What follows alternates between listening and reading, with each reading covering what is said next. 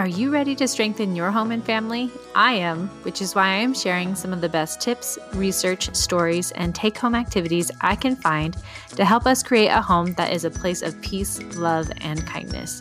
I know we can do this together. This is the Tiny Tip segment of the Parenting in Real Life podcast.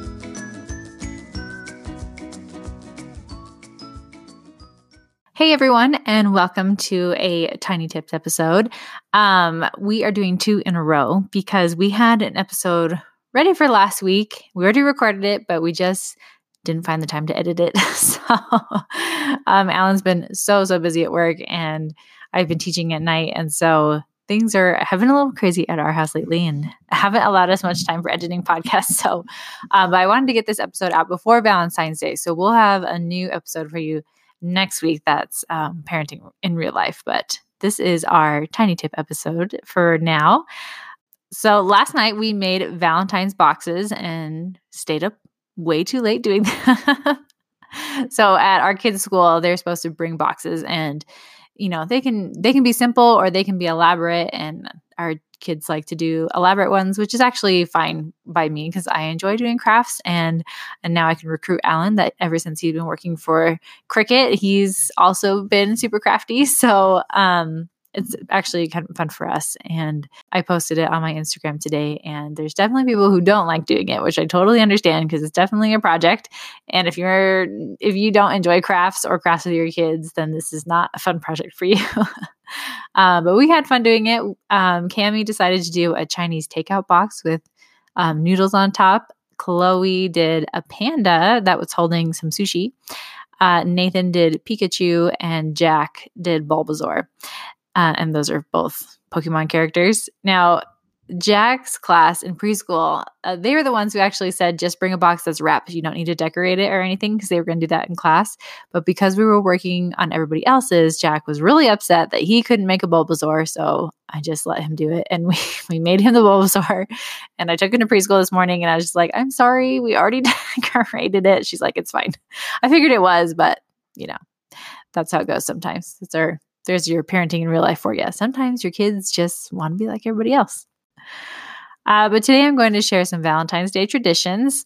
I love Valentine's Day because I feel like it's a pretty low key holiday. Also, my birthday was on the 9th. So I've just always associated Valentine's Day with my birthday since it's usually within the same week and with all the hearts and pinks and red decorations and stuff. So it's it's fun for me. Um, but we usually don't go out on Valentine's Day. We tried one year. I think we even went the day after Valentine's Day or something, and the crowds were ridiculous. And we thought we were never doing this again. So that's why it's a little more low key. We usually don't even go out on Valentine's Day. We usually find sometime later in the month to celebrate Valentine's Day and my birthday on a day that's not so crowded. So, here are some Valentine's traditions for you that I wanted to share. Some are things that we do, and some are others that I found. So, hopefully, you can find one of these that um, you would like to try this year if you're looking for a new tradition. Um, so, our first one is a Valentine's Day mailbox. Now, this is something that I saw somebody had posted a few years ago. Um, I think it was Mel's Kitchen Cafe. So I have a actual like mailbox that I decorated um, and I keep just Valentine's supplies in it to make cards. So we have like stamps and stickers and blank cards and markers. And I just keep it on the kitchen table. And so anytime that the kids want to make Valentine's, they can. Usually when I pull it out, they get super excited and make a ton on the first day. And then kind of until Valentine's Day. I usually pull it out on the first, and then through Valentine's Day, they make a few more here and there. But it's just a fun way that to get them excited for the holiday, and they usually make them for um, their siblings. So that's always um, awesome to share love among the brothers and sisters. Number two is make a Valentine's Day treat. Now let's do some simple ones. Here's some simple ones that I like. We've done um, Rice Krispie treats, and you can dip them in chocolate, like white chocolate, and just add some special sprinkles, or only do sprinkles. That works too. You can leave them in the pan. You can make them heart shaped. You can make it as, as simple or, or as festive as you want.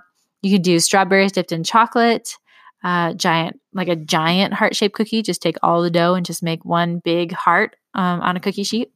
You can do pretzels dipped in chocolate and do some fun sprinkles with that. And you can also do heart shaped pretty much anything. You can do heart shaped pancakes or sandwiches. um, or quesadillas. All you just need is just a heart shaped um, cookie cutter, and you can use that for that. Number three is make or buy a heart shaped pizza for dinner. So there you go. Here's another heart shape. Um, I think it's Papa Murphy's has heart shaped pizzas that they sell on Valentine's Day. We usually do that. Just go get one of those. Um, you can also just make your own pizza in a heart shape. I've also done that before. Number four is a Valentine's mystery meal. Um, I just saw this on Making Life Blissful, so you can check out her Instagram account. Um, she already has the menus for you for, to print out. But I thought this was a really cute idea. You have a like a three course meal, and you don't actually have the names of each of the things. You just have like little Valentine's code names. And so they go through and pick what they want, but they don't know what it is. And this also includes like utensils and stuff like that. So they have no idea what they're going to get. So I thought that was really cute. So if you want to check that out, that's at Making Life Blissful.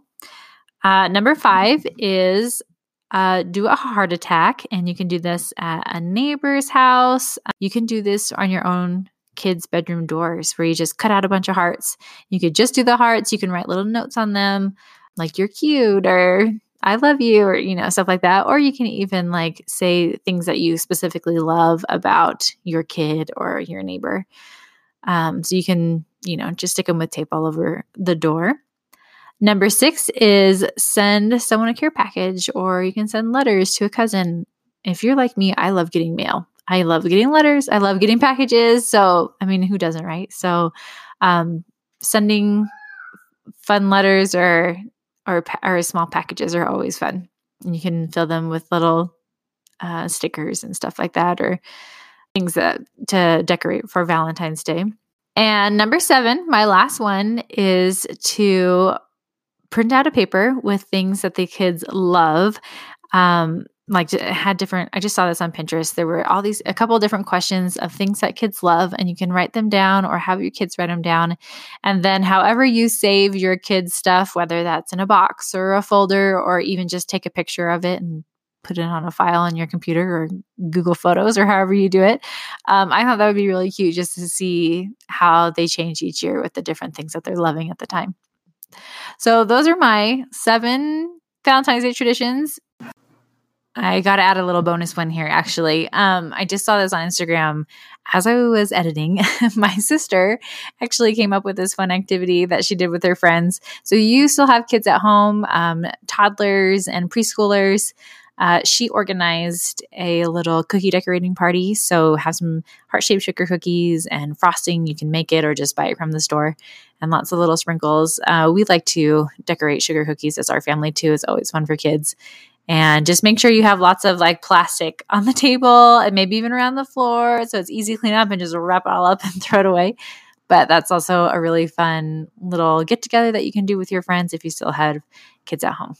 Definitely don't do all of these. We don't do all of these. If you are looking to shake things up a bit or add one or start one, hopefully one of those sounded fun to you. And I hopefully most of them are pretty simple and things you can kind of do the day of. So let me know if you uh, end up doing any of these Valentine's traditions, or let me know what Valentine's Day traditions that you do in your family. I would love to know on my Instagram account, which is at Alexis Tanner Lane.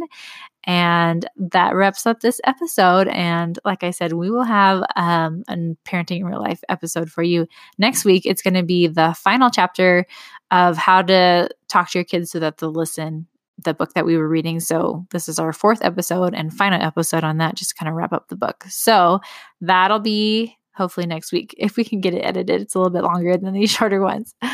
Um, but anyways, I hope you're having a good day and I'll talk to you soon. Okay, bye.